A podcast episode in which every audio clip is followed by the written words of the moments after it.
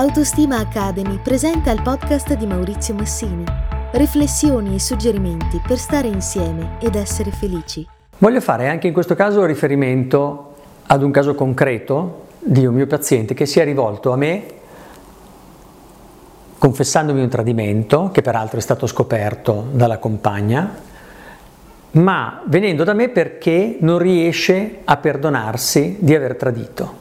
È un rapporto con se stesso, non è un rapporto solo con l'altro. Certo, con l'altro è in grave difficoltà perché un tradimento è, è sempre qualcosa che lascia delle grosse, profonde cicatrici e si spera sempre di riuscirlo a superare quel tradimento da parte della persona eh, tradita, anche per ricominciare a vivere bene. Ma in questo caso c'è una profonda ferita anche di chi ha tradito, perché chi ha tradito non riesce a venire a patti con se stesso come è possibile che a me, innamorato come sono della mia compagna, sia potuto capitare di perdere il controllo in quell'occasione. Eppure anche qui c'è sempre una ragione e la ragione è quella che nel tradimento, nella maggior parte dei casi, a parte che si tratti di un traditore o di una traditrice seriale, solitamente c'è qualche cosa in quel momento, non in assoluto nella coppia, ma in quel momento il filo che unisce lui e lei non è così solido. C'è qualcosa che non va e in questo caso era la distanza.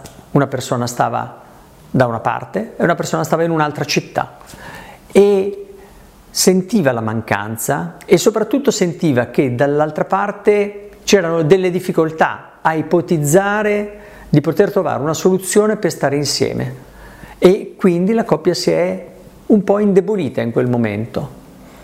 In quel momento è capitata l'occasione e in quel momento la persona non ha saputo dire di no e oggi non se lo perdona. Cosa possiamo fare in questi casi? Entrare in contatto con una questione fondamentale. Nessuno di noi è perfetto. Nessuno di noi può pretendere da se stesso di non sbagliare mai. L'errore è dietro l'angolo per tutti. È dietro l'angolo nel rapporto con i propri bambini, con il proprio partner, con i propri genitori, nel luogo di lavoro, nelle cose che facciamo anche per noi. Eppure, quando si tratta di una questione di questo tipo, c'è una grandissima difficoltà ad accettare come ho potuto perdermi per quella lì che neanche mi piaceva, ma che in quel momento ha tappato come dire, un vuoto che si era creato in me dal punto di vista emotivo nella relazione con la mia compagna. Bene, se partiamo dal fatto che non siamo perfetti, che possiamo sbagliare, quel vuoto lo abbiamo riempito con qualcosa di sbagliato a livello della vostra relazione, ma questo non può rovinare la vostra vita. Quello che conta è quello che farete da oggi in poi.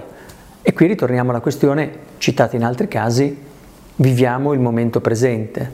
Il passato non può più tornare, non può più ferirci mentre quello che facciamo adesso, quello che pensiamo adesso di noi stessi e di quello che possiamo fare, determina il nostro futuro. E quello che facciamo adesso è prendere atto di quello che è successo, dire ho sbagliato, sono umano, sono imperfetto, ma posso da oggi non farlo più.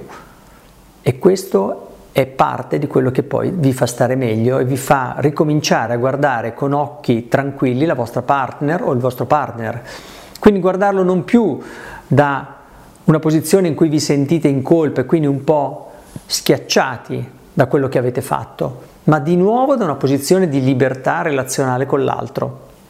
Siamo di nuovo alla pari. Non sono qui a farmi perdonare da te perché mi sono perdonato io. Vi saluto e ci vediamo nelle prossime occasioni. Se trovi interessanti gli argomenti trattati su questo podcast, ti ricordo che puoi approfondire andando sul sito www.autostima.academy.